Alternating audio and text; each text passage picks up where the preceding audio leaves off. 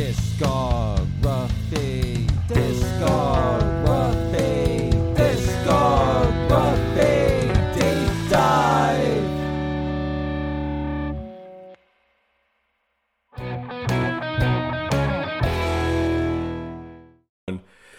Woo! Woo! Yeah, buddy! All right. Yeah, buddy. He yells, quiet! As the gimp screams, no. Mr. Rob Fortune. Yes, it's me. He can last for days and days inside the everlasting gaze. It's Jomo. Is that everlasting gaze or everlasting gaze? I left it deliberately ambiguous. He, he's like, I went soft on the palate so you can't recognize. You choose. yeah, I like that. How are you doing, bud? Great. I'm doing great. Fuck yeah. I mean, these, we were talking earlier. Allergies are killing. Uh, Thank you, God, for making me allergic to tree cum. Appreciate it. Um, you know, but on a scale to zero to ten, he's definitely a zero, Mister Jack Falcon. God, this thing is so hard to open. Yo, this is the most elaborate beer can I've ever seen. God damn. This thing is like, dude, have you ever heard of Sapporo? Oh yeah, yeah, yeah, yeah, yeah. That's Japanese beer. Yeah, Oh, is it? it's a, it's a tall. It's in a tall like steelish. Yeah. can. Yeah, it is, yeah. Yo, Sapporo beers, good beer, And it takes 90,000 pounds of torque to fucking open this thing. bro. Wow. It, it's it's because you're a bitch. It is what it is. Yeah. No, this this can is ridiculous. Wow. the tall boy can. Let's see, how's it taste? Tastes like shit. Okay. What are you I figured. talking about? That's good. I don't Yo, know. First of all, let's get something out of the way. What's up? Everything Japanese is better than American, except for their guns. Their guns are shit. Um, But if you look at it, cars, they're just more efficient, right? Yeah. Like you're not going to beat a Toyota or Honda. Uh, it's going to last you 40 years for sure. Yeah. Um, customer service. If you ever get a chance, go to Japan just for a week. The best customer Just to try out the customer service. Yo, the mm-hmm. customer mm-hmm. service is mm-hmm. legit, bro. bro. They're such an honorable society. Like, if the train is late, the train is late by a minute, they refund you, motherfucker. Like that's that's Japan, bro. Like it's straight up like like the most respected society, most honorable society. And I think they got honorable after we dropped two huge bombs. That's, they, they're like, oh, oh, we fucked up. Ugh, ugh." No, no, no, no. the- the you gotta you have to beep that. I will. De- I'm. I'm not beeping anything. We're getting canceled. No, no, dude. I fucking love. Uh, love Japanese culture, man. It's beautiful, mm-hmm. great. Um, worst country I've ever been to wasn't even Iraq. It was Romania. Fuck that mm. place. That place is a mm. fucking shithole. And so, if you're Romanian listening to us, stop listening to us because we don't want you listening to us. We don't. Want you. Damn. and shots fired. Shots fired. All right. Someone talk about something else. I'm terrible. I don't know. When a beer normally says premium beer, I'm like, is it though? I played one of the shows we played recently. It was at a Polish club, and they had this beer. I think I might, might have talked about it in another episode, but like, it was a 19 ounce beer. It said premium Polish beer imported, and it was four dollars. I'm like, how how premium could this really be? But it was actually pretty good. Was it? Zievich? I think it was that. Yeah, Zievich? yeah. I think that was the name of it. Yeah, they had two of them. Z Y W I E C Zievich, yeah. Yeah. That- so I one of the guys, one of the guys in the band doesn't drink. Uh, he has like, you know, he doesn't. He has like celiacs or whatever, so he Oh, only shit. drinks. He only drinks like uh, ciders and stuff. So he got a Angry Orchard, which is like the shittiest of all ciders, but that's all they had there. And the guy, he's like, "Oh, do you want to make it something else, like an apple pie?" I can't remember what he called it. It's normally called an Angry Orchard. That's when they take a shot of um, uh, what's the uh cinnamon Uh, fireball. They- Oh. yeah, take a shot of fireball and they put it in the beer and they mix it together. And uh, so he's like, "Yeah, sure, I'll take that." So it was seven bucks, right? And it was a it was a uh, Angry Orchard, and the guy straight up filled like an entire like twelve ounce. He put like a he took like a, a cup, put ice in it, and like filled the thing to the top with God damn. uh, fucking what do you call it uh with fireball and dude he was like drunk just off that i was like dude that anywhere that would have cost you like 20 bucks and it was seven Yeah. bucks there so Wow. yeah but you got to be polish to to go there and i'm not polish so i have to go with somebody else to say kurwa mish, kurwa. Is Like, how are those races like legit racist clubs still around? There's one in Westfield that's a uh, an Irish one. You have to be Irish. You have to like submit forms and shit to be able to become like a member of the club. You got to put blood on a stone. Yeah, yeah, pretty much. Yeah, if it if it boils, that means you're Jewish. Get out. No. yeah. They like go through like your whole life history, and then they'll say yay or nay if you can be a part of the club. God damn. Wow. That, Like that's just legit racism. like I don't I don't want to even go to a place like that. If if if you're like excluding people, like because the best times I've ever had, I'm, not gonna lie, I love hanging out with uh in the inner city, man, because I love like the comedy and all that shit and fucking oh, it's hilarious, right? But if you're gonna go to like the Polish home, you can't come here, be unless you're Polish. It's just like Jesus. I, i- is this? Do I have to wear a Nazi band or something on my arm? Like what's going on? Uh, you, you could probably go. I don't know how strict they are, but I know like when my mom was like going, uh, getting a membership to one of the Irish ones, she had to submit like a bunch of paperwork. You have to like prove your ethnicity to, to go there. Is your dad Italian? Yeah, uh, yeah. So one half one half of my family is like completely Italian from like Italy, and the other half of my family is like completely Irish from Ireland. Yeah, I mean, Yeah. I, this is this is what bothers me is like we're all pretty much mixed, bro. Like, Yeah. Uh, yeah, I think of well, yeah, unless you go to like Italy. If- In the United States, a lot of stuff is mixed. Yeah, yeah, because I'm Hispanic and half retarded, so yeah. yeah, it is what it is. But hey, speaking of retards, let's talk about Billy Corgan. No, I'm joking. I'm Okay. joking. So there, yeah, I there are some specific times of this week I kept thinking about Jumbo, like, oh, this is going to be pissing him off. Yeah. Uh, so I'll be bringing them up, and I don't think it was the entire thing. I think Jumbo's going to see some good in this band. oh yeah, for sure, for sure. Are we ready to start? Let's Yeah. go. Okay. So we're going to cover four albums today. We're going to talk about Siamese Dream. We're going to talk about uh, what else we got here?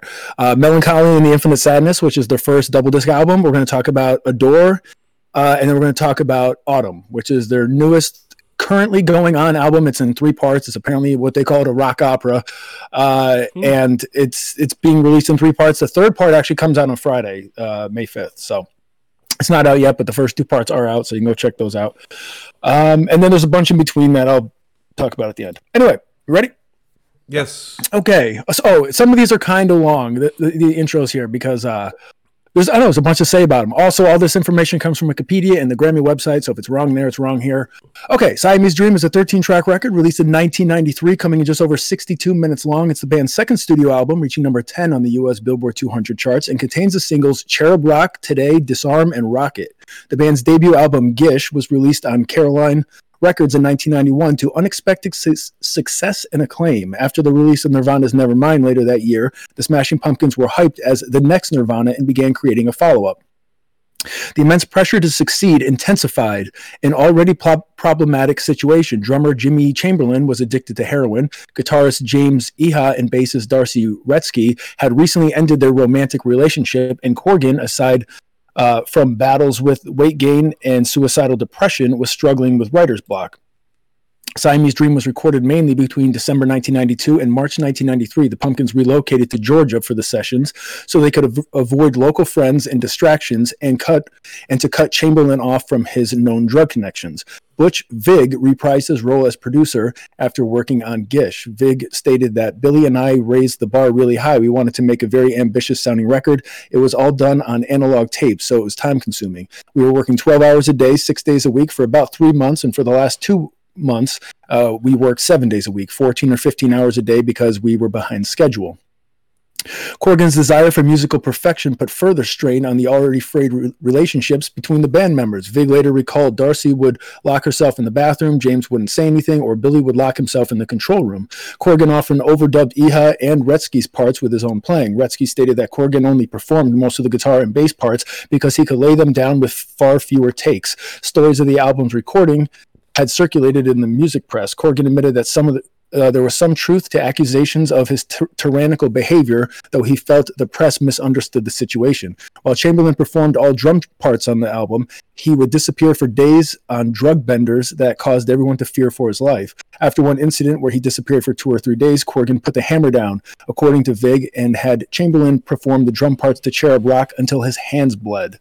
Corgan told Spin later that year, You know, I gave them a year and a half to prepare for this record. I'm surrounded by these people who I care about very much, yet they continue to keep failing me. Corgan explained that he began to take the actions of others personally. He said, if you really think about it, of course, someone doesn't do the job because they're lazy or they don't think it's important. But I took it as you're not worth going home and working on the song.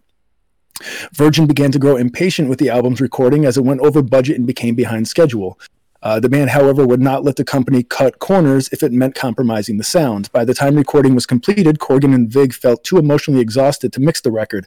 Alan Moulder booked two weeks in the studio to mix it, uh, which ended up taking 36 days to complete. Eventually, Siamese Dream was finished after four months and $250,000 over budget. At 1993's 36th Annual Grammy Awards, Cher- Cherub Rock was nominated for Best Hard Rock Performance with Vocal, but lost to whom, Jomo? It smells like Teen Spirit by Nirvana.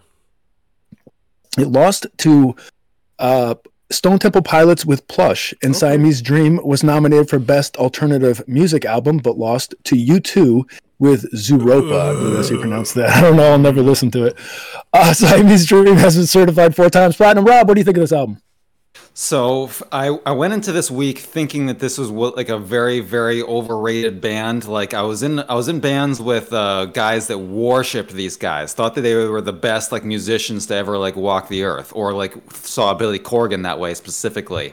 Now I had beef uh, with Corgan because I had beef with them. I'm like you know these guys uh, you know don't treat me as an equal, and so like uh, and like the Corgan supposedly didn't treat his bandmates like equals.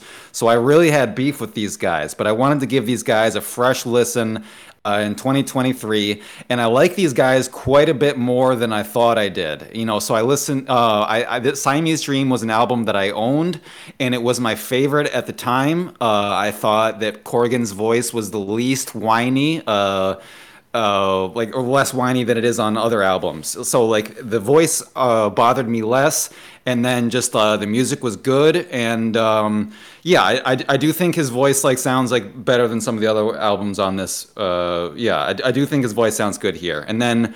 So I'm kind of torn on like the guitar like re- recording. Like I think in ways the, gu- the the guitar sounds really fucking good on this album, like specifically li- like the lead lines and stuff. I think on some of the other albums i it's like uh, the guitars are fighting with themselves. Like some of the guitars are too fucking quiet as if uh, as if Corgan doesn't want anyone but himself to be heard. I might be fucking projecting there, but I think on Siamese Dream, you like uh, the lead lines are fucking loud. They're in your face. They punch me in the face exactly how I want to be treated by my music. Uh, so it's like Cherub Rock, the fucking uh, lead lines, fucking ten out of ten.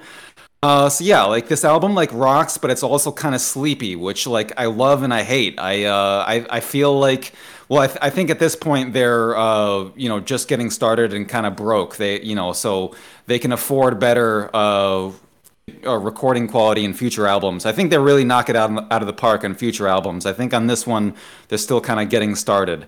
But yeah, the the hits on this album are are big fucking hits and they're good. My favorite song on the album uh, that isn't a hit is probably Silver Fuck, which is a song about how Billy Corgan wants to fuck silverback gorillas. It's uh, th- there's uh, there, yeah. So the re- that's that, that's a joke. Don't take that seriously. Come on, Jomo. I'm fucking stupid, Have you ever tried to fuck a silverback gorilla? Let's be real. I mean, if it had a thick a thick with two C's. butt, I mean- anyway, You'd at, you'd at least make an attempt, yeah. yeah, you know what's wrong? Yeah, see- so yeah, Silverfuck. Okay, so that song is super fucking long. It does something that you that was done in the '90s and hasn't been done since. And it's it's the reason they don't do it anymore is it doesn't make sense with how like music is now. And like I hear this and I fucking miss it. And I'm so fucking glad I got to see this again but it's like there's this long like like they bring the dynamic down and they like they're they do they're doing this bass breakdown thing and it goes on for fucking ever. The song is almost nine minutes long and you got this like long like uh bass breakdown and this was so important in like live music. You, you really only saw it live because like you know at a certain point you're getting like uh, tired or like you know you're, you're getting distracted somehow. And so bringing down the dynamic and then like uh, playing something for too fucking long that can like totally like restore you. And so like this this this brace this bass breakdown that goes on for too long i'm like oh my fucking god. I remember like being at live shows where this just changed the fucking energy of the whole whole fucking uh, stadium or whatever. You know, it, it's change changes the whole fucking atmosphere. Uh, you don't really see that in uh, like you know like modern pop music that's all recorded. It's like you, you got your three minutes to do a single, and if if you lose uh, f- focus, they're just gonna press skip to go to the next one. You know, this is all this is something that only happened in, in a long fucking live show, and like I get these glimpses of uh, this band really happened in a different time, and um, I don't know. I, I got some nostalgia for old times here, like back. Uh, so I really fucking like this album. I'm gonna call it third for the week, uh, and that's it. Yeah, there's a lot of classic things going on here. I was going to talk about Silverfuck because as I see that title, it sticks out because when I see a title like that, I'm like, okay, some young Jomo Edge Lord is naming this song. uh, it's almost nine minutes long, uh, so I love the bass in it. And so uh, Rob has already talked about this, but like the bass is nothing fancy, but it sounds great and it like sets the mood and tone and everything for uh, for the song. It is the longest song on the record, uh, and it is awesome. I would one that I would love to see live. So this album is definitely banger status. Uh, there's lots of classic songs in here. Cherub Rock, we've all heard it a billion times. It's a great song. Um, even though I don't listen to the Smashing Pumpkins that often, it's been quite a while. I've always remembered Cherub Rock, probably because it's like the first song on this record, so it hits you right away. But I do have friends who are huge Smashing Pumpkins fans, and people still constantly talk about the fucking guitar tone on this album. Uh, I hear people always citing it, like uh, guitar tone on Siamese Dream, all the time. Uh, I do think it's good. It's not my not my favorite ever, but I do think it's good. Um, there's a lot of ideas going on in this album, but there is like a song formula that these guys use that I'm not completely in love with. Uh, it's not my favorite of their records, but it's legendary to a lot of people. I remember one of the guys when I was in uh, elementary school. He was always listening to uh, the one after this, uh, Mellon Collie, but he would be, he was just huge in this band. He absolutely loved these guys. The artwork of this album is classic too. I, that's one thing that I remember seeing this uh, a long time ago, and I never forgot about it. Billy Corgan says that these two were conjoined at the time. I don't know if that's true. Uh, he has m- met them since, I believe, in like 2008. He tracked them down. And at one point, uh, one of the bass players for this band said that she was one of the girls from the picture, which it's the weirdest thing to lie about. Like, that's psychotic kind of shit because they're just going to find out. You know what I mean? So it's like, why would you lie about something that someone could just find these people? It is possible. I don't know. Anyway, that's a weird thing. Like that's psychotic behavior. But anyway, this uh, this album, like the singles, Cherub Rock, huge today. You've all heard it a fucking million times. Uh, not my favorite by the band, but it's good. I, I think the layers work really well together in that song. Uh, if you listen closely to Rocket, which I didn't realize uh, was a single, uh, like there, it sounds like a different version of today. There's a bunch of, of the same elements going on, and I can constantly hear uh, today in Rocket. I'm, I, I wouldn't be surprised if someone has mashed them up. And then Disarm might be actually like the, the biggest song in this album. I wouldn't be surprised. I also wouldn't be surprised if a lot of people don't know the name of it. I didn't know the name of Disarm forever. It's actually like the first song, the first line the song, "Disarm You with a Smile." Um, but I don't know if everyone would know that that's the chorus, or excuse me, the name of the song. And anyway, uh, I award that song eternal banger status personally. And there's bells used in that song, which I think is a really cool addition. They could have used any instrument um, and they use that and it sounds great it sticks out it's i know that those bells everyone knows what i'm talking about Yes. and uh, they so they did a good job of picking that because i know that that sticks with people there's also strings in that song which sound great and yeah it's one of my favorites by the band. It's it's a huge fucking eternal banger status song. Everyone knows it. it's legendary. Joe what do you think of this album? Bro, so uh, you know, this actually wasn't the first uh, Smashing Pumpkins album that I got into, but my first critique is this album opens up like a Red Hot Chili Peppers album, like it kind of opened up, and then it disappoints like a mediocre blowjob. Like, it's like Welcome to the Disapp- It's not Welcome to the Disappointment album, okay? This is as bad as Saint Anger. Saint Anger was literally like Auschwitz tra- tragedy, like worthy. Yeah. Um this is just like you know hey uh like someone got massacred. No big deal. All right we move on. Um i would say though this had so many good bangers that you talked about earlier like um you talk about disarm cherub rock today. Uh i thought luna was a great song but this album is like the soundtrack to when you're getting murdered while you're playing outlast. Uh if i don't know if you ever played outlast it's fucking it's a cringy cringy fucking uh game. And I, this album has a lot of great hits on it but this wasn't the opener for me. And i actually like i would give this album 7 out of 10 great album. Um, not bad, but I, I just I don't like Corgan's voice. I, I just I can't I I know Rob you talked about it you said hey you know it's not as bad. I just don't like Corgan's voice man. It's very off putting it's not like you know Chris Cornell or it's not like who, Eddie Vedder you know? It's it I'm not getting those feeling I'm getting like this this dude with like who he probably has like a hog cock but he's just like angry about life or about something. I don't know. But anyway seven out of ten album I would say Sammy's Dream is pretty damn good I think what's her name had sex with Billy Corgan, uh, the lady from Hole. Why do I think she had sex with him? she said he has a tiny cock, but I think that women in general just say that when they're out of a relationship anyway, so you can't really trust it. Why why why do they get to say that, but we can't say, hey, she has a cavernous pussy? Like I mean, yeah, you can. Nothing's stopping you. there, there's some simp out there who's like, you can't say that, bro. Yeah. Oh, yeah, probably. so there's a song in here called Hummer, and that all, every time I hear the word Hummer, I just think of like the sex act, like humming on someone's balls. Is that what a Hummer is, Jomo? Mm, no, it's on the taint, but anyway. it's not humming on the taint. Anyway, uh, I, I don't know why this song needs to be seven minutes long, but I do like the singing in it. So there's a song in here called Mayonnaise. All right. Really beautiful song. So I'm like, okay, why the hell is this song called Mayonnaise? I still don't know. Um, but so I was thinking, okay, I'm gonna I'm gonna Google may, the word mayonnaise, and there's gonna be some secret definition that like no one's ever heard. Like one person on Earth has read this in an old fucking dictionary somewhere.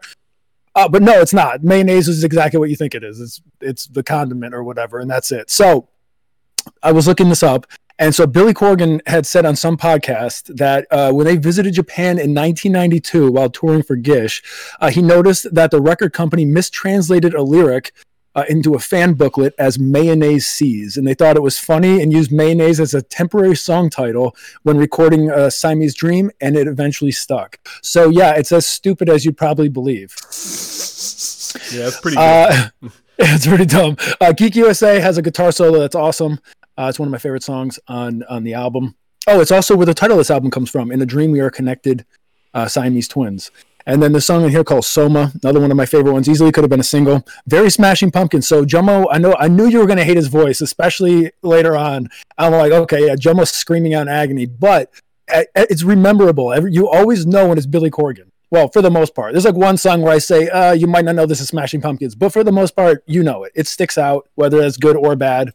Uh, it's unique. You brought up Luna that does end the album. I think it sums it up well. And somebody commented on the song before that, Sweet Sweet. Uh, it's shortened. That song is shortened to the point. It's like a minute and a half. And someone said it's almost impossible to listen to the song and not go to Luna straight after. So, yeah, I don't know. This album is big. It carries a lot of weight. It sold, I say, four million? Went or it went four times platinum, and that's just in the U.S. So it sold, I don't know, ten million copies in the entire world. I don't know, something like that.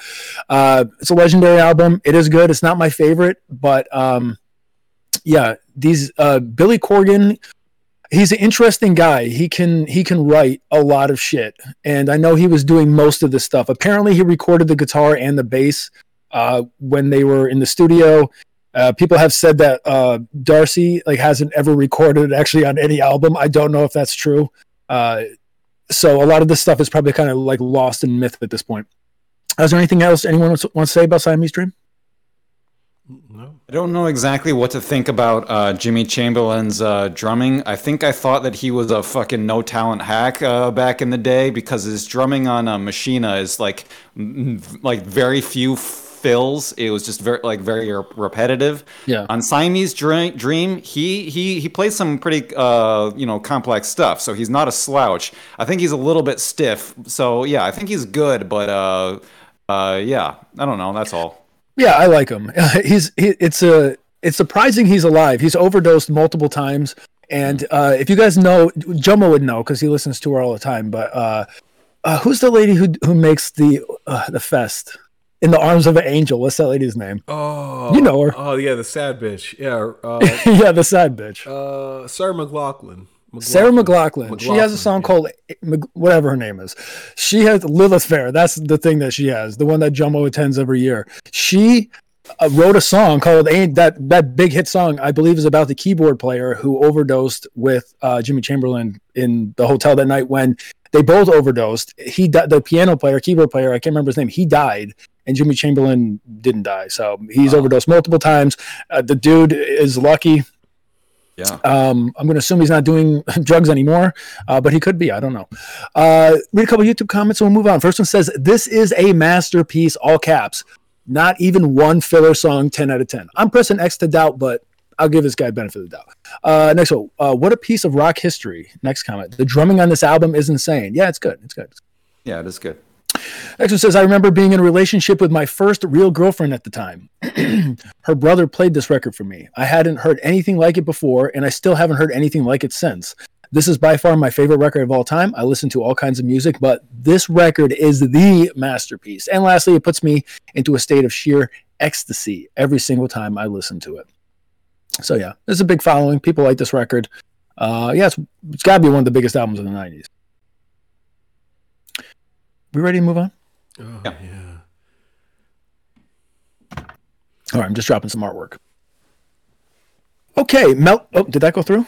Yeah. Okay. Uh, Mellon Collie and the Infinite Sadness is a 28 track double disc and triple LP record released in 1995, coming in just under 122 minutes long. It's the band's third studio album, reaching number one on the US Billboard 200 charts, and contains the singles Bullet with Butterfly Wings at 1979, Tonight Tonight, Zero, and 33. Propelled by its lead single, Bullet with Butterfly Wings, Mellon Collie sold 250,000 copies in its first week, spawning four more singles over the course of 1996, and remains the band's only album to top the Billboard 200 charts. The CD version na- uh, names Disc 1.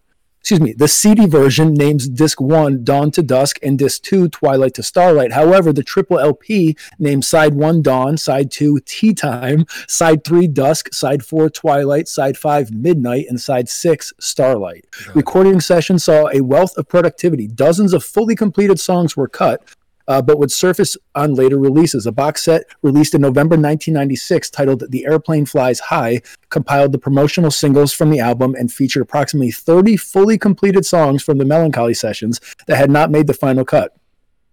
Both Mellon Collie and The Airplane Flies High later saw reissues that included even more tracks from the sessions. After the 13th month tour in support of 1993 Siamese Dream, Corgan immediately began writing songs for the band's next record.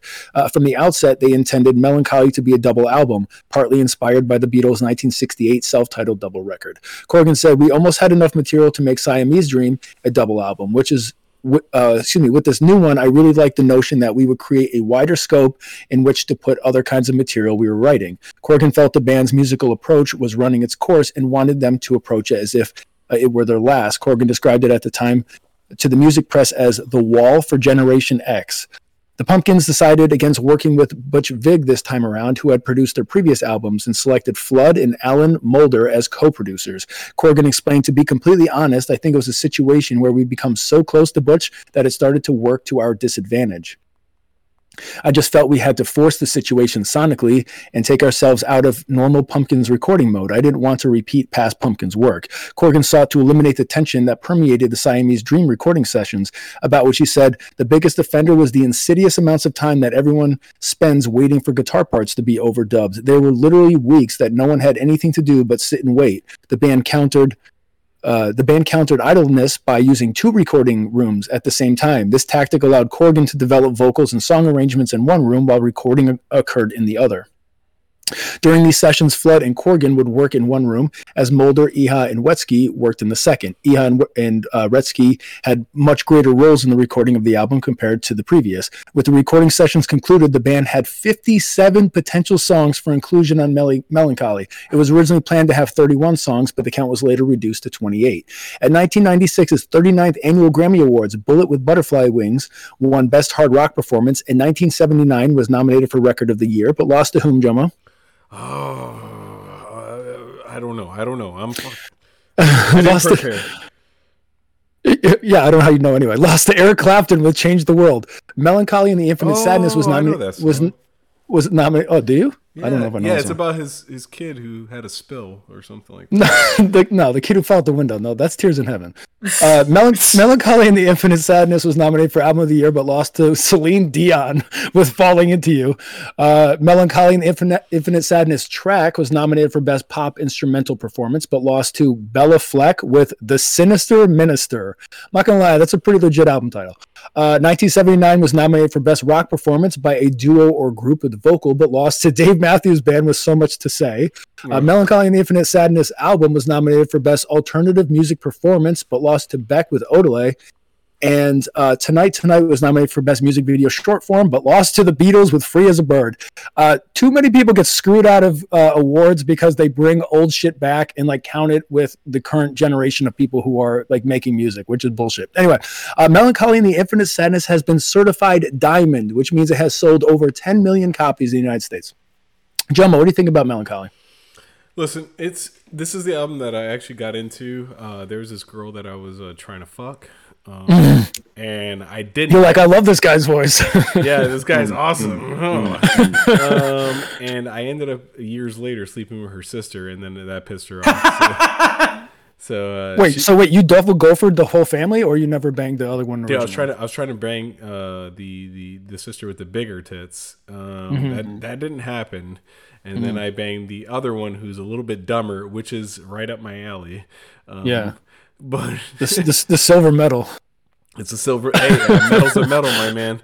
Um, it's- Still counts. but yeah, and so she got me into this album. I was like, oh, it's not bad, but I could literally only listen to. I I, I didn't get like why would you press a double album, right? Why would you do that? Because there's so much you can do. You could have just milked it and just two years later put out another album, or a year later put out another album, and then toured with that, and then toured for two years, three years straight if you wanted to take a break and then fucking go back into studio. So uh, there's there's obviously some cat songs in here, man. You got Zero, which is like a, a monster fucking song, man. It everyone knows it. Um, Bullet with butterfly wings is. Here's my problem with fucking because there's so many good songs about it, but let's get down to it. Billy Corgan is a fucking pretentious douchebag, and, and Yeah, I cannot fucking stand his face. I think he saved face when he went on Rogan and was talking and was trying to open up about, you know, who he is as a person. But he could have milked these fucking albums, maybe even for three fucking albums if he wanted to, if he knew how to market the shit. Overall, I thought this album was too fucking long. And I just, his, the whiny vocals, like, everything about him is just like, bro, this this is a kid who would get fucking his ass kicked. Like, I just don't, and I'm not here for bullying, but I'm just saying he deserves it. That's all I'm gonna say. nice. Uh, yeah. Okay. So yeah, I don't know why you would go for a double album, especially this earlier in your career. It just takes balls. Like when I was listening to this uh, earlier today, I was like just trying to kind of imagine the scope of even where to start when creating something like this. 20 so there's 28 songs on this. I'm not going to talk about all of them. But even writing 28 like good songs, if someone went to Hollow Teeth right now and said, "I'll give you a record contract, you have to make a double album," I might be like, "I'm out." I, I don't know if I could write fucking 30 good songs. Uh, so the the the big question is: Has there really ever been a double album that, uh, like creating, leaving everything intact, was better than just stripping out all the best shit and making one single disc album? I don't know. Uh, this album is heavier than Siamese Dream. It's my favorite of the week. Uh, and one of the things that I want is like this heavy edge that this album actually keeps pumping out. So Zero, uh, Eternal Banger status of a song, might be my favorite Smashing Pumpkin song of all time. It has everything in it. I love it. But Bullet with Butterfly Wings, one of the most has to be one of the most famous, if not the most famous song of the '90s. The World is a Vampire. Everybody fucking knows it. Uh, another one of my favorite songs ever by the Smashing Pumpkins. I also award that uh, Eternal Banger status. Guitar solo in that song is awesome too. Someone commented on the song. They said this is a masterpiece for all humanity. There's a song on this album called "Fuck You," an ode to no one. So uh, Edge Lord Jomo is back into naming some of these songs. uh, one of the best songs on the album. I love it. Crime that it wasn't a single.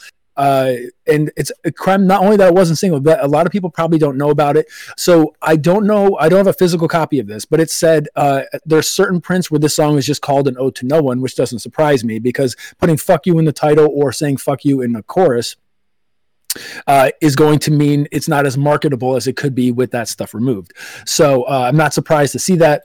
Uh, but this, I really think "Fuck You" could have been one of the band's like biggest hits. And in some another version of this world somewhere in a parallel universe, this song was a hit and was one of the biggest hits for the band and is one of the biggest hits in the '90s.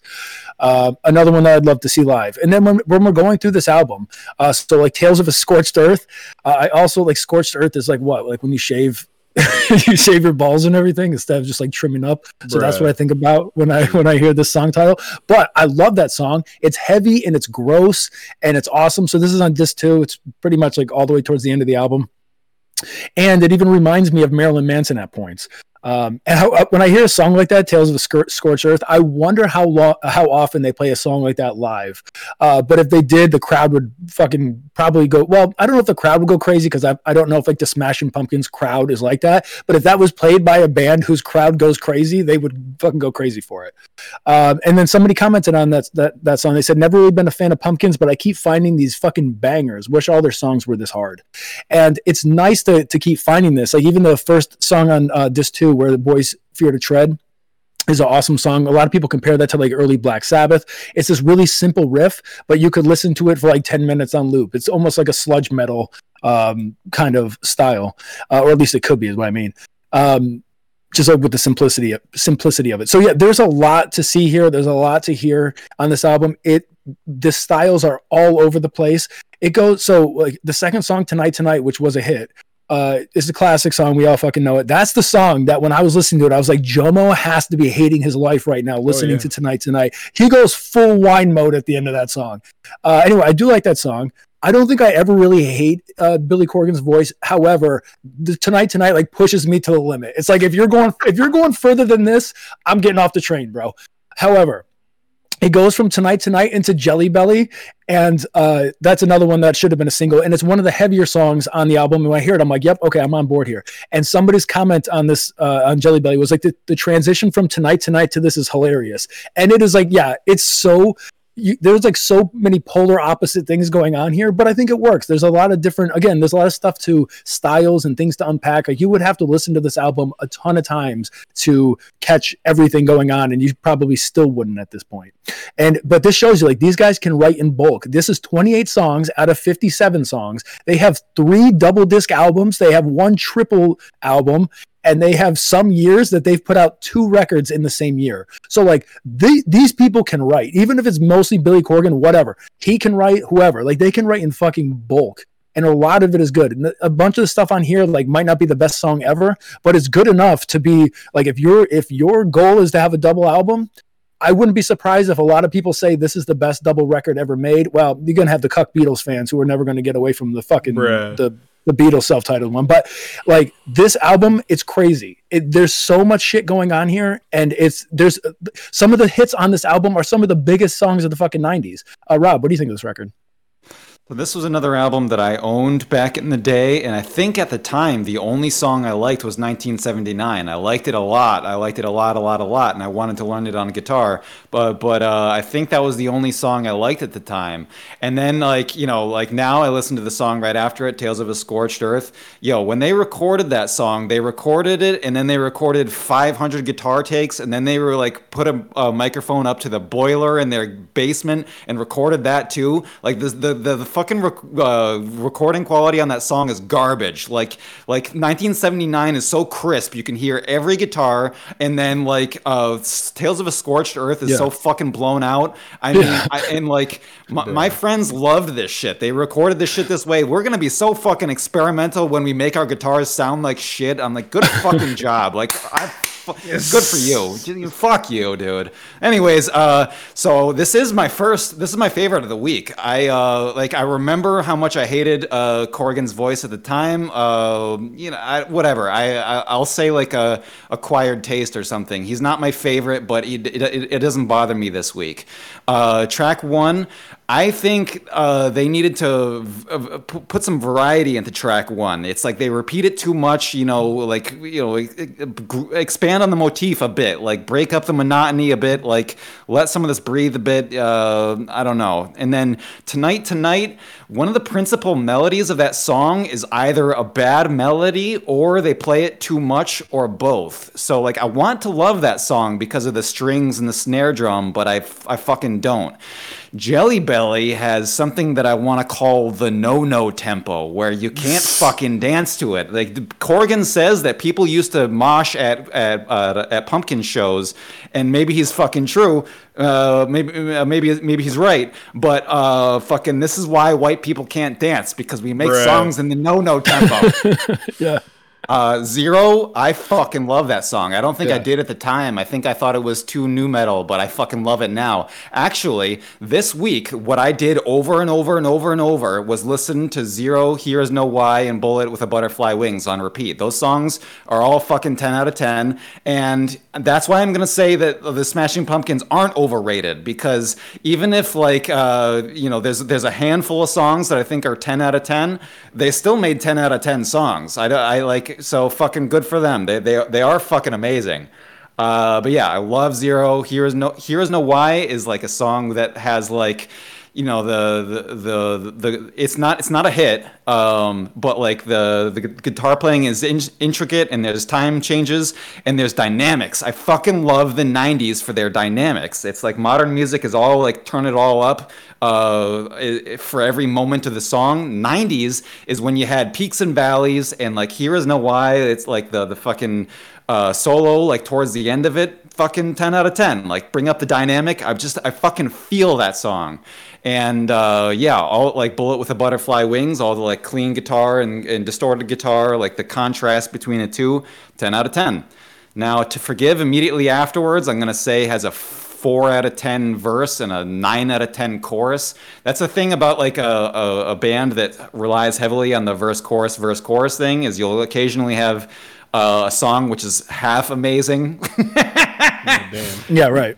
and then uh yeah and then there's you know then there's some more songs you can't dance to. Uh yeah so like uh, and then like songs like Galapagos that like yeah this band tends to either be like it makes songs that are like full heavy and like you know rock all the fucking time. You also have songs like galapagos which has which use like uh the drummer uses hot rods or brushes or something and it's like all quiet throughout the entire song uh i think they do both well um I don't know what I'm trying to say here. I don't know that this this album really gave me a nostalgia for the '90s. I remember going to uh, uh, cafes and like uh, like drinking coffee and, and listening to bands that played with hot rods and stuff as as I drank coffee and like I don't know there was there was something about music back then that was awesome. So uh, this is my favorite album of the week, and that's it. Yeah, music has definitely changed quite a bit over the years. Um, one thing I think that they did a great job with the singles on this record because I think it showcases just how like musically varied this album is, and there's there's definitely room for more. Like the song you were talking about, "To Forgive," I'm actually surprised that wasn't a single. I think it would have done well for the band. The chorus of that song was like stuck in my head for quite a bit of the week. Um, so, "Mellon Collie and the Infinite Sadness," which is the opening song on this album, there are times when I would say, okay, this probably isn't the way to start the record off. It's a slow piano driven instrumental. Rob said it goes on for too long, like there's not enough change variation. I agree. Uh, and then I remember that the name of this album is Mellon Collie and the Infinite Sadness. So it's like, okay, yeah, I guess this is how you would start this. The melody is good. It kind of gives me flashbacks of uh, Coheed when they have their stupid ass melody that they always put everywhere that I never want to hear. And I thought that they were going to use this melody more. Like when you when you present a melody right in the beginning and then you have 30 more songs to listen, I thought it was going to kind of be weaved in but it's, it really isn't. Uh, you do hear it at the end. So this album ends with a song called uh, "Farewell and Good Night." Now it ends with the piano that we had in the beginning, and it actually, I think, it, even though it fades out, it doesn't fade like back in. It just starts right in the beginning. But I think it actually is cyclical. Like you can listen to this album on repeat, and it would sound like it. It's kind of connecting. However, "Farewell and Good Night," okay, "Mellon Collie and the Infinite Sadness." There's no song. It's just the piano. Like that is the song. There's no song that comes before it. However, "Farewell and Good Night." has a song before it, before the piano outro. And it's like, I don't even need the song. Throw the song out. I don't want to fucking hear it. Just have the piano outro, and then that's how you conclude the record. But anyway, they're both crammed into one. Uh, and the song is whatever. I don't care about it. But the piano is a nice touch to to to bring everything back around. Uh, there's a song in here called Love. And if you listen to that song, listen to the melody right in the beginning. It reminds me always of "Every Breath You Take" by the Beatles, uh, by the Beatles, by the Police. And uh, I am surprised that there. I, I looked on YouTube to see if anyone had mashed it up. Uh, there isn't anybody. Could be gold there, could not be. I don't know, but definitely whenever I hear it, it's like, okay, yeah, I'm hearing every breath you take. Uh, 1979, I'm awarding Eternal banger status as well. I love that song. The video is cool. It has like over 200 million views. Uh, somebody commented on that video. They said this song could be released today and it would still be a hit. It's timeless. It's a great song. I've that's another song by Smashing Pumpkins that I've never forgotten about. Uh, 33 was a single. I don't know if I've ever heard that song before. Uh, I mean, I've listened to this record, so I've heard it, but like I've never paid attention to it. Uh, and um, I didn't realize like it was they had a video as a hit. I don't know. People love the song. Someone's there's a comment on that uh, video. Somewhere on a warm summer night, it's still 1996, and this song is playing. Uh, and then um, so that's the song when I was saying that there's a couple Smashing Pumpkins songs that even when I had heard that song, if it's been on the radio, I mean, I used to listen to the radio all the time, so I've probably heard it a couple times. But now this statement is almost impossible to say that due to like Corgan's voice, but it's very possible when I had heard that song, I didn't realize it was the Smashing Pumpkins and I was confusing it with somebody else. It's one of the very few songs that when I listen to it at points, it's like, yeah, okay, maybe this isn't the Pumpkins, I don't know. Uh, regardless, it's a beautiful song, and the melody in that song is like legit infectious. Uh, and then, anyway, one more song before we. Mo- I'm not gonna talk about anymore, except for one more. There's a bunch we're not gonna talk about and then we'll move on. Uh, XYU. This is another one that I want to see live. Uh, has to be a hidden gem in their catalog. Somebody commented on the song. This really sets the tone at dinner parties, uh, which I thought was a great comment. So anyway, yeah, there's tons of crazy shit going on here. This album is insanely ambitious. Again, if if someone were to ask me to make a double album, I wouldn't even know where to start. Then when you hear something on this magnitude, it's like, where do you where did this guy even start? Like, there's so much stuff going on here. And I was saying, like, okay, if we have 30 songs here, uh, instead of just like taking 18 and throwing them away, right, and making a, a complete banger 12 song album, uh, like like what is the upside of that besides the variety in here? However, these motherfuckers already had 60 songs and they threw half of them away. So yeah, th- this has to be uh, the the best, I guess, that they had to work with. And this album is it's so interesting to me because there's so much shit going on here. There's crazy, there's different musical styles. There's like slow shit that goes into fast shit. There's heavy stuff. It's like okay, singles on this album zero. It's it's a heavy song. Bullet with Butterfly Wings is kind of like in the middle, and then you have like 1979. All three of those songs are on the same album. So yeah, it's all over the place in a good way and there's tons of stuff to unpack. I wouldn't be surprised if for most people this is their favorite album. This is kind of like that peak for the Smashing Pumpkins. Uh, is there anything else anyone wants to say about Mellon Collie? No. No. Let's read some YouTube comments. First one says, "This is really astonishing how diverse uh, the sound is from song to song and how unique each each one is. Nobody sounds like the Pumpkins." Next one says, "This was Billy's Dark Side of the Moon." Uh, next one says, "Still kicks ass in 2023." Next comment. This is not music. This is a work of art. And lastly, the Pumpkins are on fire around this time. My personal my personal favorite double album that includes the Wall, Physical Graffiti, and the White Album. So yeah, it's a banger. Uh, this is their peak, I believe. And uh, again, I just can't imagine even where to start to create something like this. Yeah, what do you know about fucking Silverback Gorillas? Bro. Bro, that shit would tear you in half. Yeah, I, I treat silverback r- gorillas the ways like the same way I treat like retarded people. You don't look them in the eye. You don't Yeah. ever look them in the fucking eye. They will pummel you. Yeah. Yeah. Thank you. Bill, Billy Corgan did fuck Courtney Love, which is just like the safer version of a silverback gorilla. Oh Jesus! There are t- she has she has moments of being kind of hot, and then she has a billion more moments of not being hot at all. So I, don't know. I think you need to go back to the optometrist. Uh, if you if you if you look at like the celebrity skin era of Hole, she's kind of hot. I Anyway, think I think you're retarded. like I would Alright. definitely hit that. All right. Yeah, Are I'm not ready? gonna. Is everyone I'm not gonna look you in the eye ever again.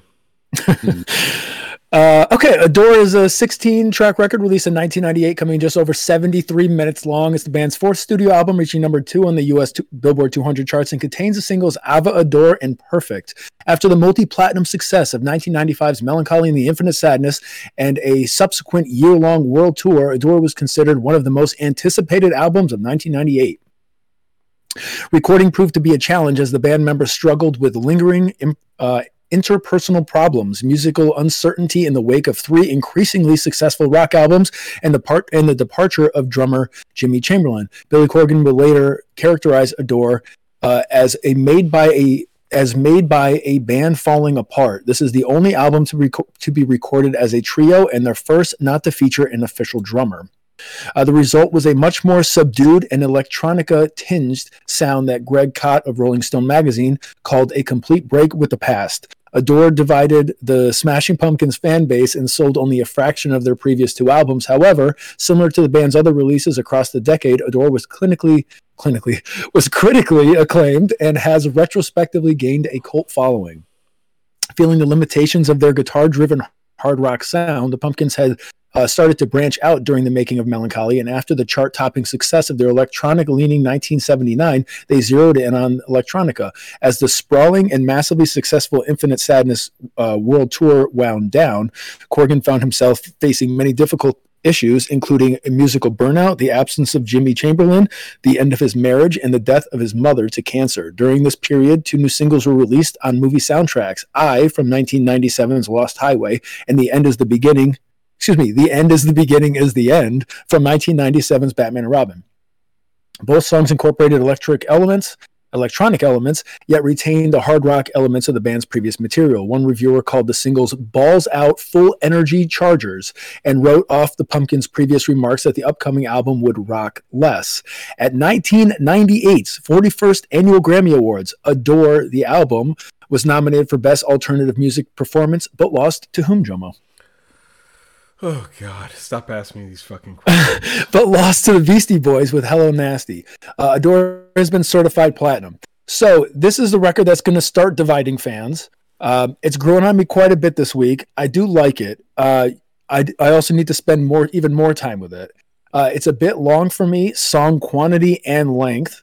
And there's a okay. Apparently, Darcy did a bunch of uh, background vocals, and then Billy Corgan pulled them all out and redid them all himself. I want to hear a version of this album with her vocals put back into it. I love that shit when you get the, the diversity of different, uh, you know, uh, people singing. Even though you know Corgan's doing different things with his voice, it's still. I like the idea of having multiple people. They do it later, so anyway, if those cuts still exist, I'd like to hear what this sounds like. So like people say like okay some this is a comment on I don't know one of the songs in here. This album uh, had a tough act to follow. Mellon Collie is considered by most to be the quintessential Pumpkins album. I wasn't a big fan of Adore when it released, but over time it's grown on me quite a bit. And I think that's going to be a lot of the I think a lot of people are going to have the same experience with it. Now, get ready for absolute stupidity. Are we ready to be able to never unhear this? Corgan wrote on the band's website that the album's title was misunderstood in a joke that no one ever got, explaining that Adore was meant to be a play on a door, meaning the album would offer a new entrance to the band's career. Ugh. Okay. Ugh. so now every time I say Adore, I think of Adore. It's ruined. The the the illusion is shattered. I, Mm. fuck- I So- hate Corgan even. Mm. So there's a song on here, Ava Adore, which is the lead single. I don't give a shit what people think of this era of the band. I fucking love the song. The video is amazing. If you haven't seen it, go watch it. It's awesome. A lot of people say it's like the best music video ever made. It's there no there there was no uh expense saved on that or whatever people say. The, the money was thrown at that video and it and it shows. They Uh, even if people no expense. they they spared no expense yeah when making that video that's it's like uh, almost like a michael jackson video it's crazy uh even if people hate this record okay it deserves to exist just as a vessel for that song. I think that song is awesome. Uh so right after that is perfect which is the other single. So in the music video billy corgan is wearing a cowboy hat which i meant to tag jomo in because i was going to say yo is this confirmation of ram ranch 2 happening? And it's very possible. Uh, th- this is wh- this is the rabbit hole that I go down. And I don't. The thing of it is, the song "Perfect." I don't even care about that song. It's not even like it's bad. It's just bland as shit. It bores me really like more than anything. Because after that song, you have a song called "Daphne Descends," which is one of my favorite songs on the record. Really smashing pumpkins. Uh, it's one that I would like to see live with like crazy stage light show going on. And um, like if we think about okay, a song that should have been a single on here instead of Perfect, like I don't think Perfect pushed this record because for one, I don't think it fits into a lot of the other things that are going on here, and I just don't think it's all that good. But like Daphne, I think that could have been a single, and like instead of Perfect, and I think it could have done a lot more uh, for this for this record at the time. Uh, Rob, what do you think of Adore? Yeah, Daphne Descends is my favorite Smashing Pumpkins song. Period. I like so Oh, like th- this is um um so th- like this is th- like I, I've been I've been talking as if like you know back in the day I hated the Smashing Pumpkins. Like I didn't really like uh in in in like 1979 was like the only song that I liked on the last album. But like I I bought this album at some point and this was my fucking album. And because to me this is more of like a nighttime album that way it's like more Bjork and less uh fucking whatever. Uh but yeah, like I, I don't know how many times in my life I have listened to Daphne Descends on repeat, like listened to it for an hour. A lot of those are drunk memories, just like, you know, being up late, late at night, fucking getting drunk, listening to that song over and over. And I think also studying. Like, but yeah, I fucking love that song. And that song is simple, but it's perfect. Like there's nothing missing, just despite how simple it is. It's fucking perfect. And like I get by body highs like all the fucking time listening to that song. But yeah, it's like To Sheila, fucking beautiful. Uh, Adore, fucking love it. Daphne Descends, fucking perfect despite its simplicity. Um, and you know, like uh, maybe maybe Tear I like also, like the the electronic drums kind of bother me. But yeah, what do you do when your fucking drummer is uh, addicted to drugs and stuff? Um, so I think this album kind of runs out of gas fast. But like I I like this is the album that like I've listened to a lot in my life. Uh, it's it's like a sad like depressing album I put on at night and I just like dream and I feel a lot of things. So I think it's I think it's a fucking good album in that way. But you know, it's uh I, I have to give it fourth for the week just because I gave away every other position to every other album. I this album is fucking good and it's fucking sad that like critics or you know pe- people thought this album was fucking awful, but it's just kind of like a, a, different. It's it's different than the last couple, but that doesn't make it bad. It's just like you know this is their nighttime album, so yeah. that's it. Yeah, th- there's there's a bunch of like synthesizers and stuff going on in this record. There's a song "Apples and Oranges." I don't know why they spelled it the way they did, uh, and then "Pug." Those are two of like the more synthesizer techno songs on the record, and I think the idea is cool. Like having a obviously they're using this to their advantage because they don't have a drummer at the time, even though they would get someone to come in the studio like the tale of Dusty and Pistol Pete. The drums in that song are awesome. I'm going to assume they were done by a human. But when you listen to like Apples and Oranges and Pug, uh, the, the design of it is cool where you have an electronic drum, but you have kind of a, a, version of the Smashing Pumpkins on top of it. And there's a couple songs in here that I got lost in for quite a while. Like Once Upon a Time, I get lost in that song. I think it's like really soothing. And there's a song all the way down the track list called Shame, that I could listen to an hour long version of that song and not get bored of it. I would just turn the lights out and vibe to it. Um, and then, so yeah, this album starts with a song called To Sheila, which I think is a great song. I don't know if it should have kicked the record off. The, the, Smashing Pumpkins kind of they they some of their choices of the opening song on an album. I'm like, even though the song is good, it's like you got it has to pop right away, right? I'm not saying go full Seven Nation Army, but like it, you gotta you gotta pop it in some way, which I think Sheila is like. Is, again, I, I, like the song, I think it's good, but maybe you could put it somewhere else. Like Ava Adore could have just opened the album, uh, right there. They could have just made second track be track one, and I think it would have popped a little differently than it did. Jomo, what do you think of this record? Um, you know, uh, what's the best way to put this? Um, I'm not sure what this is, but it's not music. Um, it, to me, the song Ava Adore, it sounds like uh, some shit that you play as a gangbang soundtrack that was left out of the Matrix. I don't like yeah, it. I can see that. Um, you could tell. I could visualize it. I'm there. I'm actually yeah. there. Um, it, it's like you, have done it, bro. Like I call mouth. Um, it's. it's uh, it's like this is what this album makes me feel. This album makes me feel like I'm praying for an alternate universe where mm-hmm. Kurt Cobain lives and Courtney Love kills Billy Corgan. Uh, this album okay. is so bad. I swear Yoko Ono just like hijacked it and flew it into the World Trade Center, bro. It's fucking terrible. It's almost as terrible as Ashes Divide, which is a shitty fucking band too. This album sucks. Um, Corgan can do a lot better. It'd be one out of ten for me.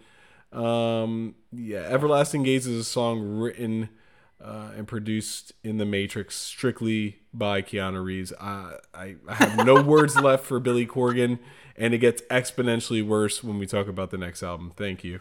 Nice. It's it's it's crazy though to have all this shit happening in your life and create anything that's even halfway decent though. It's like you know he's getting divorced, his mom's dead, he's burned out uh, he has writer's block again or whatever, and his like best friend, who is the drummer, is gone. So, yeah, I mean, turning out anything that isn't absolute fucking garbage, it has to be a win. Uh, that being said, I don't think this album is garbage. Uh, so Crestfallen was the song that I was listening to where um, I love this song, first of all. And I thought at one point that it was actually Darcy in the background in that, but it wasn't. Someone said it was her at one point. She spent a lot of time recording vocals for Adore, and then Billy just edited over them with his. What an asshole! Um, but yeah, I do I do want to hear the version, at least that song with her in it. Uh, there's a song Tear, which the string melody in that song is the chorus of the song Love from Mellon Collie. It's at least very close if it isn't. Uh, oh, and and Cor- Billy Corgan sounds like Thom Yorke in that song, and of course I have an eternal boner for him. Uh, so I think that song could have been a single. I think it would have represented this album well. Like having like a, like um like Ava Adore be a single, it's like, yeah, is is it the best song on the album? Yeah, possibly. But it's like not a lot of the like rest of the record doesn't sound like that. So one of the things we were talking about with I was talking about with some other bands, there's a difference between like a lead single and just whoring the whole album out. I'm all about whoring out albums every make every song a single put all the, the single mothers through college at the strip club just like make that you know money rain. But there's a difference between like like i brought up with the use like bait and switching people like with cry and then having an album that has nothing to do with that rather than uh, making a record where you have the lead singles be very reminiscent of like what the album is you know the, the central focus and then you just whore the whole thing out afterwards because at, at that point people are if they weren't going to buy it they're not going to buy it now or you can kind of bring them in with some of the other ones but at least you're not being like mistruthful or untruthful about what you're actually selling Okay. mistruthful untruthful whatever uh, anyway, someone commented on here. They said uh, this song is amazing, but the live version is even more incredible. I believe it's on one of their releases. I can't remember the name of it. And then the song Annie Dog is the last one I'm going to talk about. So, oh, if people don't like the electronic parts of the album uh, and they're into like the slower, uh, the, the the slower pumpkin stuff, that might be the song to kind of pull them into this. Uh, it's kind of hard to when people had before this heard Mellon Collie and now you're, you're like the whole album. A lot of it is electronic drums, there's electronic fucking shit going on all over the place. It could scare people off, so that is a song that you could kind of pull people in, probably a little easier than some of the other ones. Anyway, there's, there's a bunch more songs on here. Also, there's a song on here called 17 that's track 16. Anyway, uh, let's read a couple YouTube comments and we'll move on. This person says this whole album is criminally underrated. It, it really, really benefits from multiple serious listenings. I'm going to say that I do also believe this album is very underrated. Uh, next one says one of the Pumpkins' best. Next one says Billy had just had a way of making you drift away. Uh, next comment. The reason this is amazing is because it went against the grain of what fans expected of Billy. And lastly, sad and brutal. Is there anything that anyone wants to say about Adore before we move on? No. Adore. Okay, let me drop the artwork.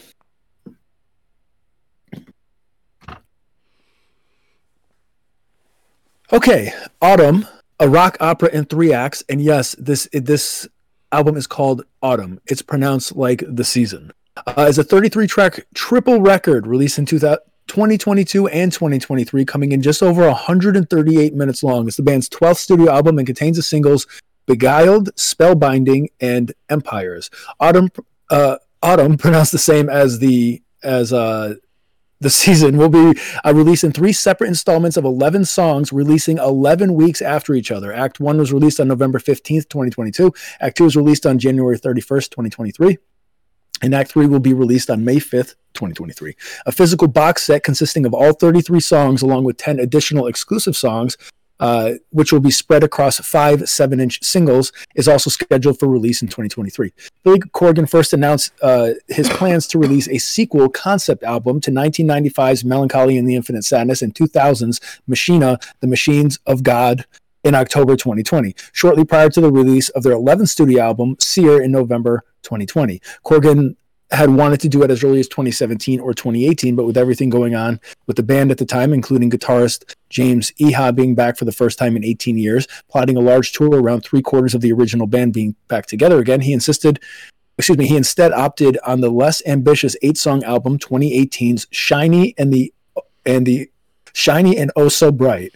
Atum is a concept album that Corgan describes as a sequel to the band's Mellon Collie and the Infinite Sadness and Machina, The Machines of God. It tells the story of the same character followed in the prior two albums, Zero and Glass, respectively, with the character now being much older than portrayed in the previous albums. Uh, and now known as Shiny. Similar to the prior records, the story is described by Corgan as having one foot in reality and one foot in a made up world. It's based on a lot of autobiographical things, but there's lots of things that I'm interested in exploring that don't necessarily have anything to do with me. Contrary to Seer's electronic and guitar light sound, Corgan described Atum as more guitar driven in its sound. He described the sound as going into a million different directions, noting that around a third of the album is heavy, a third of it sounds kind of uh, more similar to the band to what the band has been doing recently, and a third of it sounds more es- eso- esoteric in advancing the concept uh, and musical aspects. Esoteric, whatever. Esoteric. Uh, Atum was recorded over the span of two years, some of it concurrently with 2020's Seer. Rob, what do you think of Atum? So I'm amazed that he thought it was like more guitar driven or something because to me like the cheesy guitar the, the cheesy keyboards like punched me in the face from like the first like fucking note of this album Yeah. and uh I, I i was fucking flabbergasted and i didn't know what to think of this album are uh, i didn't know what to think of this album um if i had to guess what the influences are i'd say maybe david bowie abba the mary poppins soundtrack and hooray, I'm hearing like Seaside Rendezvous by Queen, Electro Swing.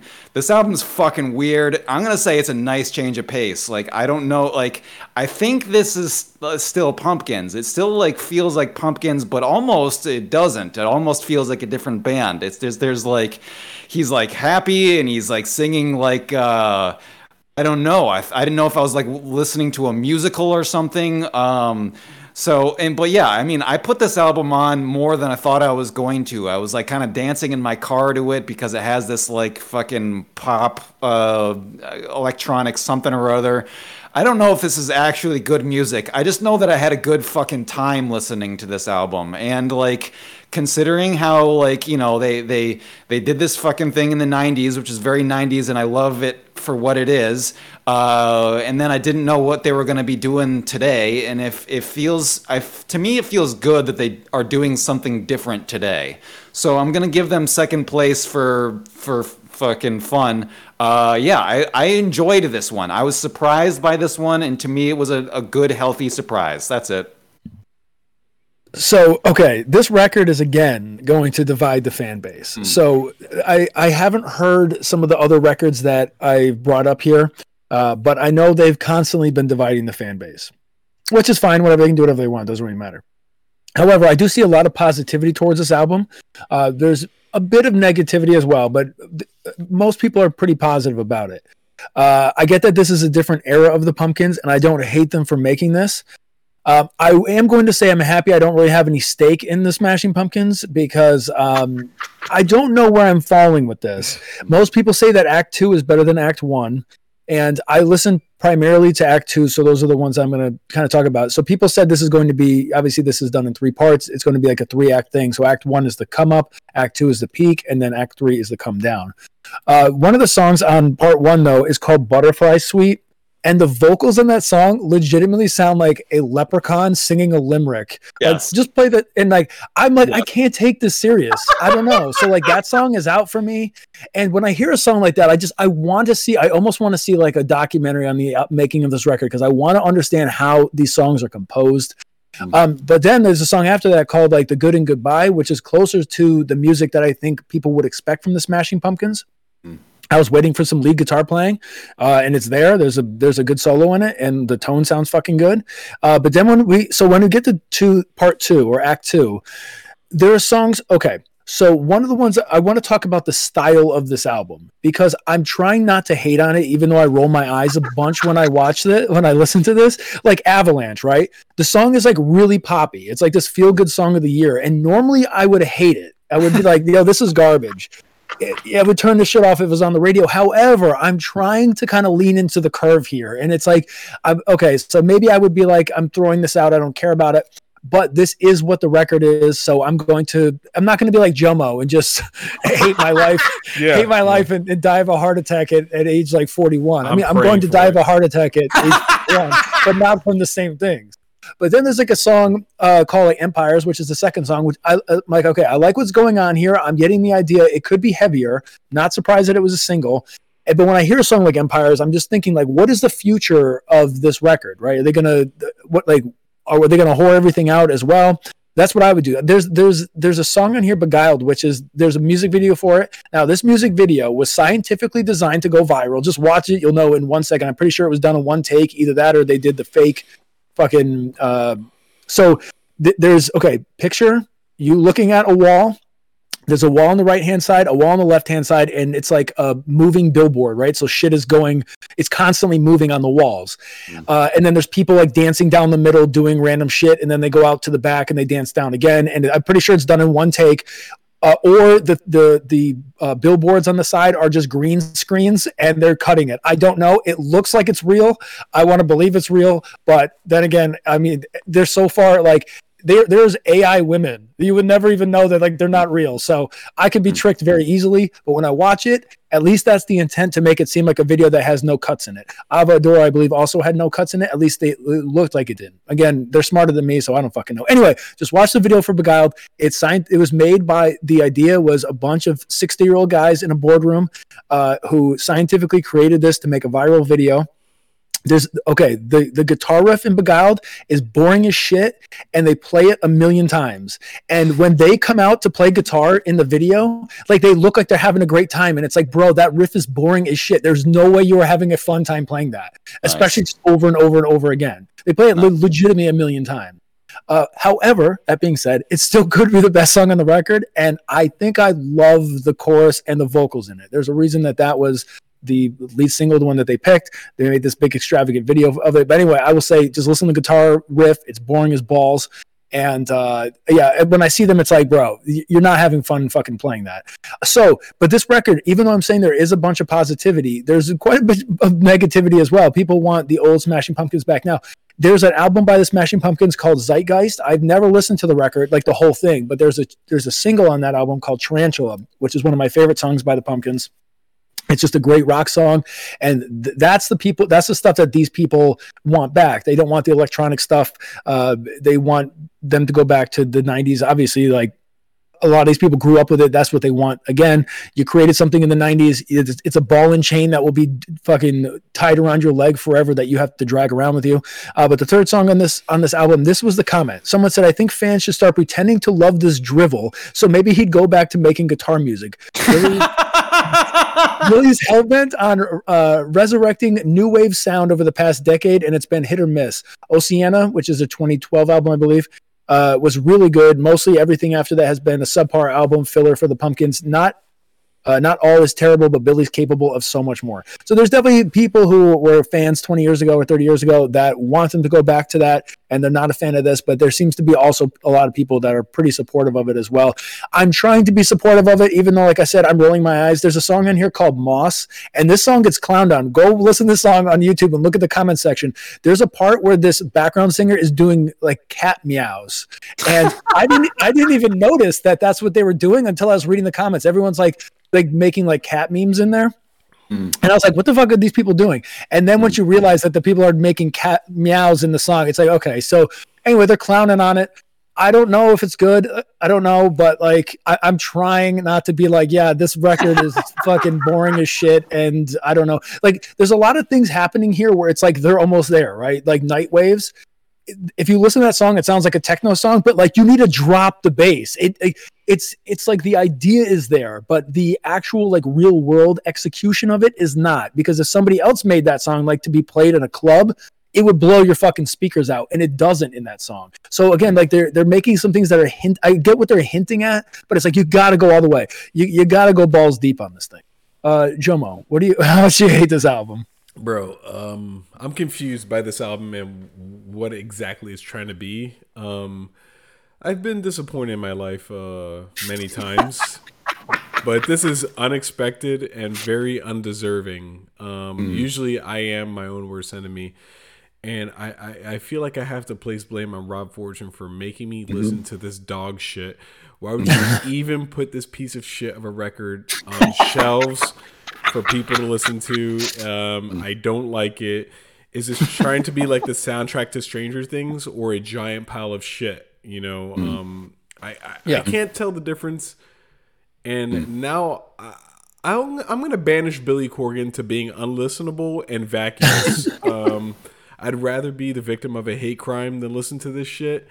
Um, Billy Corgan, um, how do you go from Siamese Dream and Mellon Collie to this is what happens when you have too much money and you think of yourself like in such a high regard. Um, he he needs to be knocked down a, a peg or two, and I I hate that. I just I don't like him.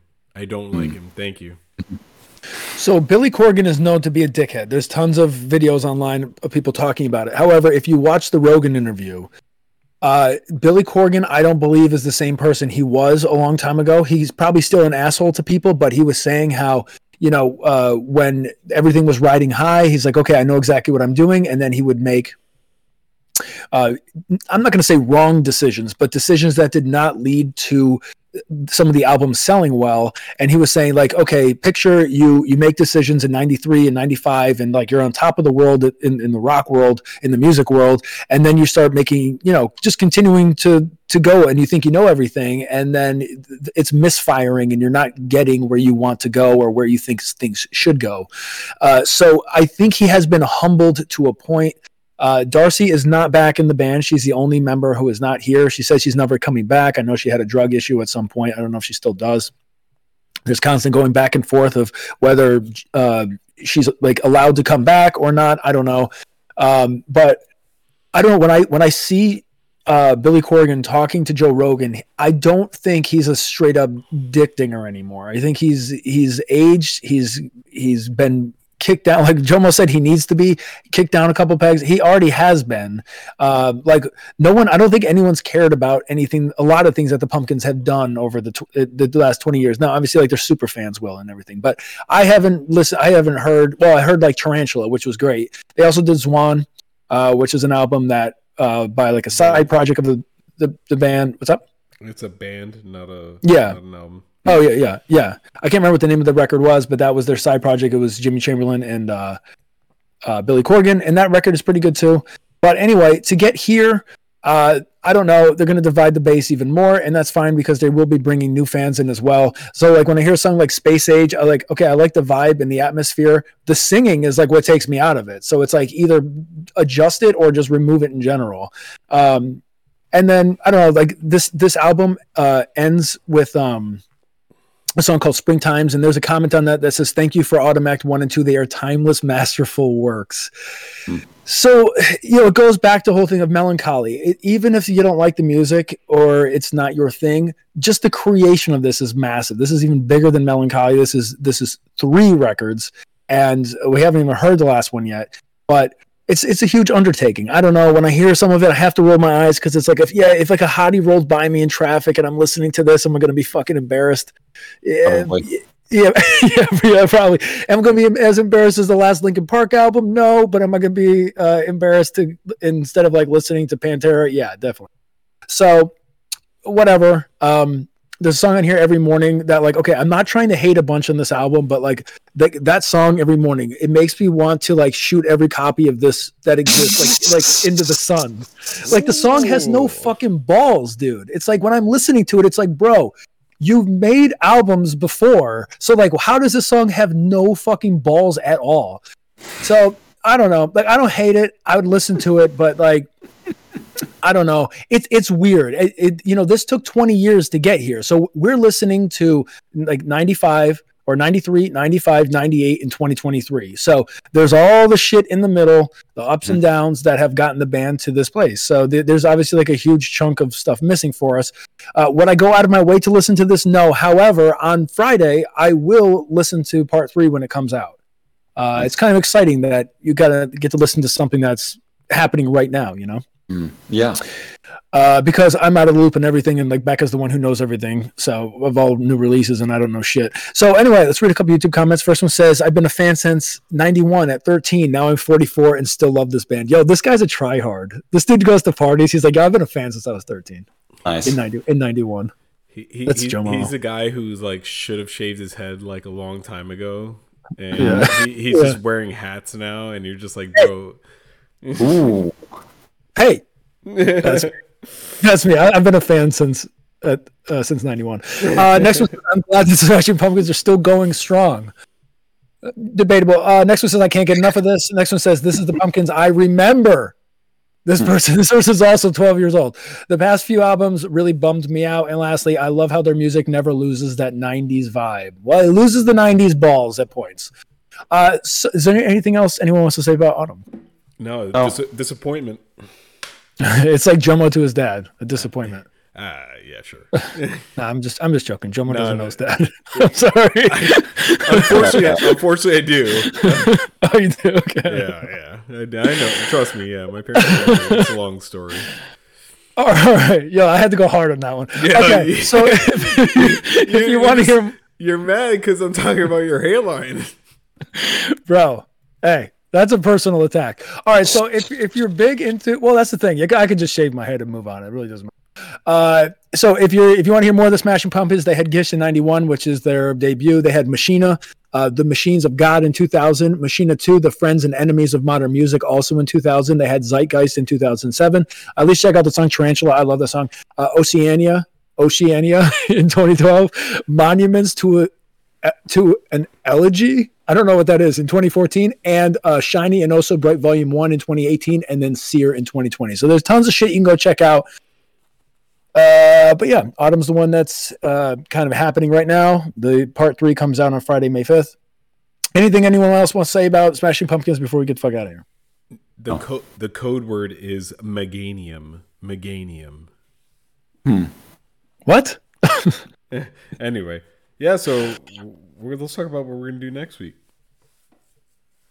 Next week we're doing Chevelle. Oh yeah. This was this was Jomo's pick. Uh, so we're doing point one from 19 point number one from 1999. Wonder what's next from 2002, and this type of thinking could do us in uh, from 2004. Uh, I've been wanting to listen to Chevelle, so yeah, good pick. Too bad they're named after a ter- terrible car, but all right. Well, well, I mean, okay. All right. We'll, t- we'll see you next week. Take care. Jomo's been a fan since '91.